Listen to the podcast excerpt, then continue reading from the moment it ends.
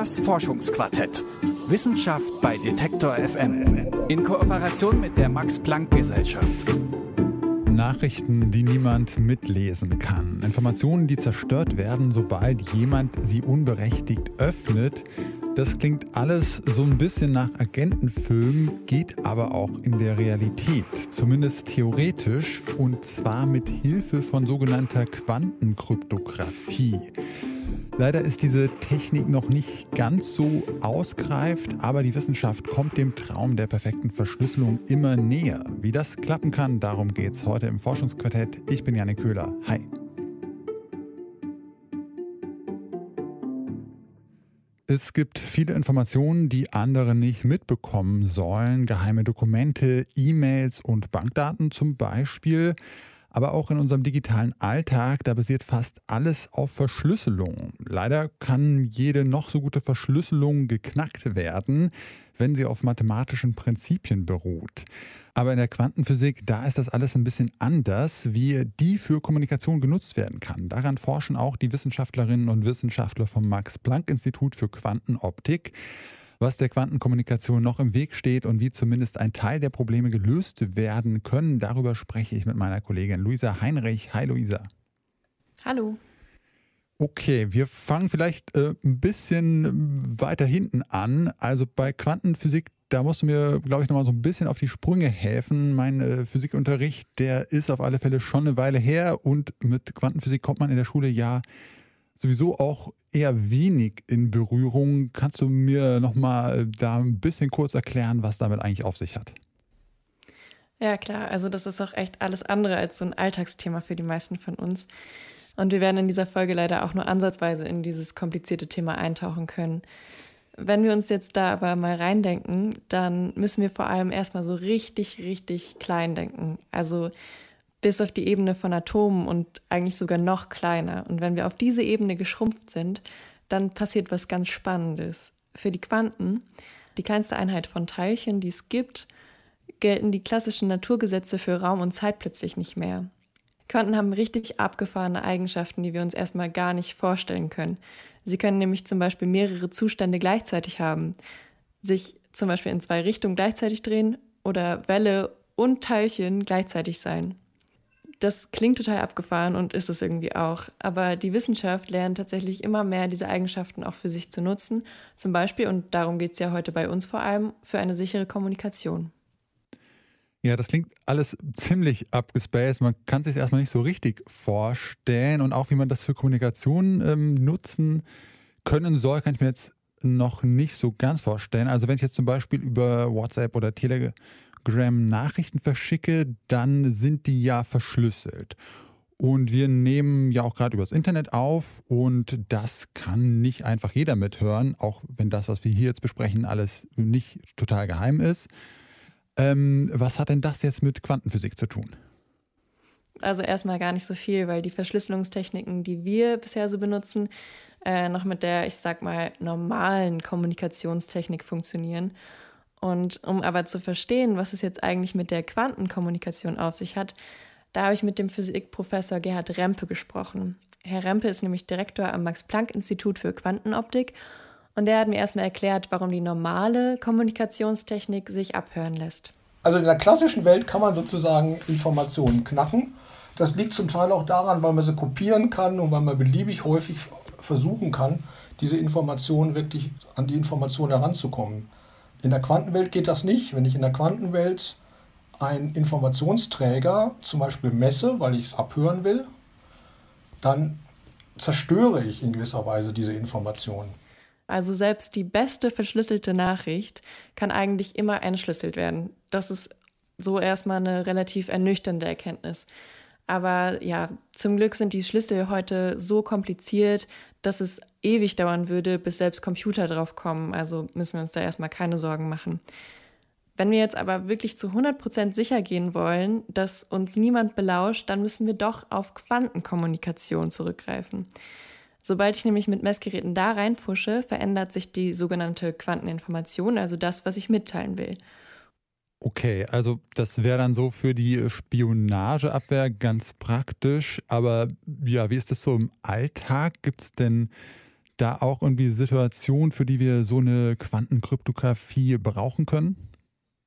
Ja, auf jeden Fall. Herr Remper hat mir da zum Beispiel das Finanzsystem genannt. Die Banken zum Beispiel, die die Kontostände am Ende des Tages übermitteln, äh, da möchte man ja nicht, dass jeder irgendwo mitliest und, oder mithört, wie groß der Kontostand des Nachbarns ist. Ne? Das, das will man vielleicht nicht, nicht, äh, dass das alle Welt erfährt. Eine andere Sache ist ein, ich nenne das mal Quanten-Google. Also wir kennen alle die Suchmaschine Google, da, da tippt man irgendeine Frage ein und dann antwortet die Suchmaschine. Natürlich versteht die Suchmaschine diese Abfrage und das ist ja auch das Geschäftsprinzip von Google, dass man diese Abfrage versteht. Aber schön wäre es ja vielleicht, wenn man eine Frage stellen kann, ohne dass derjenige, der antwortet, tatsächlich die Frage mitbekommt. Also ich könnte an einen Quanten-Google denken, wo man eine Frage eintippt und die Suchmaschine antwortet und noch nicht einmal die Suchmaschine kriegt mit, wie die Frage genau gelaufen ist. Ja, so ein Quanten-Google, das nicht mitkriegen kann, was ich suche, das ist schon so ein kleiner Traum für die digitale Privatsphäre, oder? Ja, für die Privatsphäre wäre das äh, auf alle Fälle gut, aber für Google selbst wahrscheinlich ein Albtraum. Ähm, wie weit sind wir denn überhaupt noch davon entfernt, dass man jetzt solche Quantenkryptographie im Alltag einsetzen kann und dann so ein Quanten-Google hätte? Also erstmal zu den Banktransfers, die gibt es auf jeden Fall schon in einfacher Form. Das ist aber noch eine ziemlich teure Angelegenheit und dann rentiert sich das nicht so. Von so einem Quanten-Google sind wir aber noch ein bisschen weiter entfernt. Und ähm, da gibt es tatsächlich mehrere Gründe für.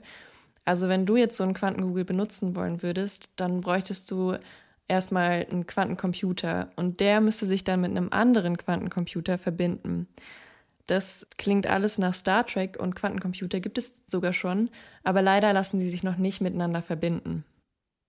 Okay, aber also gut, ich könnte das jetzt noch nicht machen, weil ich keinen Quantencomputer habe und den auch noch nicht mit einem anderen Quantencomputer verbinden könnte.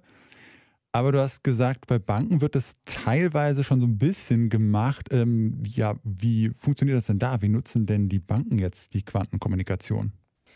Also wenn man das jetzt ganz einfach ausdrücken will, dann mit Licht und Glasfaserkabeln. Ich muss jetzt noch mal ein bisschen mehr ausholen. Also grundsätzlich braucht jede Information einen Träger und vom A nach B verschickt zu werden. Also Informationen, das können jetzt Bits sein, also die klassischen Nullen und Einsen oder eben auch Quantenbits oder Qubits, die wir ja, wie wir das gerade gehört haben, nicht einfach so mitlesen und kopieren können. Das ist ja das Besondere daran. Und die brauchen eben einen Träger. Das kann man sich jetzt so vorstellen, wie wenn wir Pakete verschicken. Der Inhalt ist dann quasi die Information in die Verpackung, in die wir den Inhalt packen, ist der Träger. Und bei Quantenkommunikation werden als Verpackungsmaterial sozusagen Lichtteilchen genommen.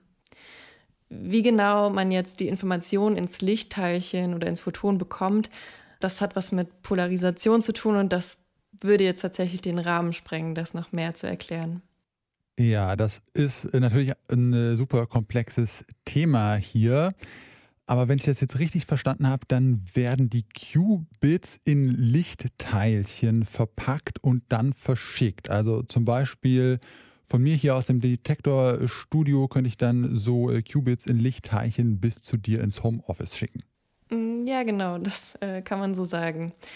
Aber hier kommt auch schon das zweite Problem äh, an der Quantenpost die Lichtteilchen oder eben die Photonen, die müssen ja erstmal vom Detektorstudio bis zu mir kommen. An sich wäre das jetzt kein Problem, weil Photonen in einer Sekunde siebenmal um die Erde fliegen können. Also zeitlich ist das kein Problem. Aber die Alltagsphysik steht dann doch an anderer Stelle im Weg.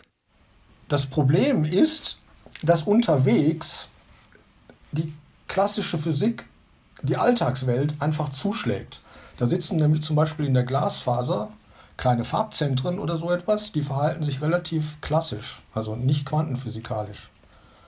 Und die absorbieren zum Beispiel das Photon oder streuen das Photon in eine andere Richtung und die verhindern dann, dass das Photon tatsächlich von Leipzig nach München fliegt.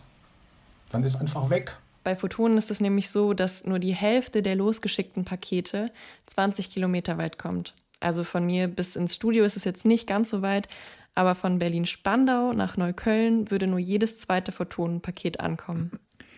Nur jedes zweite Paket ist jetzt erstmal nicht so die beste Quote für die Post. Nee, vor allem, wenn es sich dann noch um richtig wichtige Inhalte handelt. Und wenn man dann auch gar nicht weiß, ob und wann etwas verloren gegangen ist. Okay, da müsste man also das äh, rausfinden können, ob und wann was verloren ist. Da bräuchte man dann quasi sowas wie eine Online-Quantenpaket-Sendungsverfolgung oder sowas. Ja, genau, das ist auch der Ansatz von der Forschungsgruppe um Gerhard Rempe vom Max-Planck-Institut. Sie haben vor allem daran geforscht, wie man die Photonen unterwegs messen kann.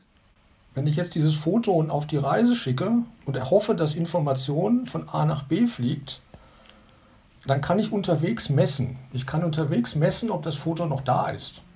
Und wenn das Foto noch da ist, ist auch die Information noch da. Wenn ich merke, das Photon ist sehr schnell verloren gegangen unterwegs, sagen wir mal schon nach einem Kilometer, dann schicke ich ganz schnell ein nächstes Photon auf die Reise und gucke auch da wieder, ob das nach einem Kilometer noch da ist. Und nach zwei Kilometern und nach drei Kilometern. Ich muss nicht immer warten, bis das Photon am Ziel angekommen ist. Es kann also nicht verhindert werden, dass ein Photonenpaket verloren geht. Aber wenn man weiß, dass es nicht so weit gekommen ist, dann kann man ja die Rate der Photonen anpassen, also mehr Photonen hinterher schicken. Aber das ist jetzt wieder problematisch, oder? Also wir haben jetzt schon festgestellt, dass man Quanteninformationen nicht messen kann, ohne sie zu zerstören. Und das macht die ja genauso abhörsicher. Wie passt das denn jetzt damit zusammen mit so einer Sendungsverfolgung? Also dafür muss ich ja schon auf dem Weg messen, ob so ein Paket noch da ist. Ja, das stimmt. Ähm, die Quanteninformation selber darf natürlich nicht berührt werden. Und genau das ist auch die besondere Herausforderung an dem, woran Herr Rempe und sein Team forscht. Das ist wie bei der, in der Kryptographie, hatte ich ja gesagt, wenn man unterwegs, wenn der Lauscher eben halt misst, die Informationen herauskristallisiert, dann führt das zu Fehlern. Und das darf ich nicht machen. Ich darf die Information nicht berühren. Ich darf nur den Träger berühren.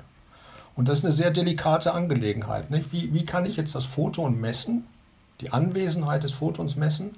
Aber die Information, die darin gespeichert ist, nicht berühren. Die Forschungsgruppe hat also eine Technik entwickelt, bei der ein spezieller Detektor wirklich nur schaut, ob das Photon da ist.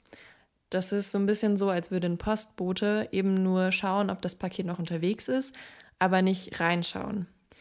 Und das macht die abhörsichere Quantenkommunikation auf jeden Fall schon ein ganzes Stück effizienter, wenn man das weiß. Gut, also das ähm, waren jetzt auf alle Fälle eine ganze Menge Informationen und auch ähm, so ein bisschen abstrakt alles. Vielleicht um das nochmal kurz äh, so zusammenzufassen. Es ist also möglich, komplett abhörsicher Informationen zu verschicken, wenn man dafür Quantenkryptographie nutzt. Das wird auch schon in einigen Bereichen gemacht, äh, bei Banken zum Beispiel, ist aber oft noch sehr aufwendig und nicht so effizient. Und zwar, weil wir zum Verschicken Photonen benutzen. Die sind zwar super schnell, können aber ziemlich leicht verloren gehen. Und dank so eines Detektors, wie sie die Forschungsgruppe des Max-Planck-Instituts entwickelt hat, können wir jetzt aber nachverfolgen und besser reagieren, wenn da Informationspakete verloren gegangen sind, ohne dass die Quanteninformationen zerstört werden, richtig? Ja, genau. Und Quantenkryptographie als Thema wird uns in Zukunft echt noch viel beschäftigen. Das ist noch ein relativ junges Feld mit viel Potenzial. Okay, dann bleibe ich da mal gespannt, ob ich in Zukunft meine Mails äh, über meinen Quantencomputer per Quantenkommunikation verschicken werde. Über Quantenkryptographie, äh, was die kann und welche Probleme es da noch gibt. Darüber habe ich mit meiner Kollegin Luisa Heinrich gesprochen. Vielen Dank für deine Recherche, Luisa. Sehr gerne. Und vielen Dank auch an euch fürs Zuhören. Ich hoffe, ihr konntet euer Wissen über die Welt der Quantenphysik noch mal ein bisschen auffrischen. Unseren Podcast Das Forschungsquartett, den findet ihr auf unserer Homepage detektor.fm und auch sonst überall da, wo es Podcasts gibt. Wir freuen uns auch immer über Themenvorschläge, Feedback, Lob und Kritik. Mein Name ist Janik Köhler. Ich sage ciao und bis bald. Das Forschungsquartett. Wissenschaft bei Detektor FM. In Kooperation mit der Max-Planck-Gesellschaft.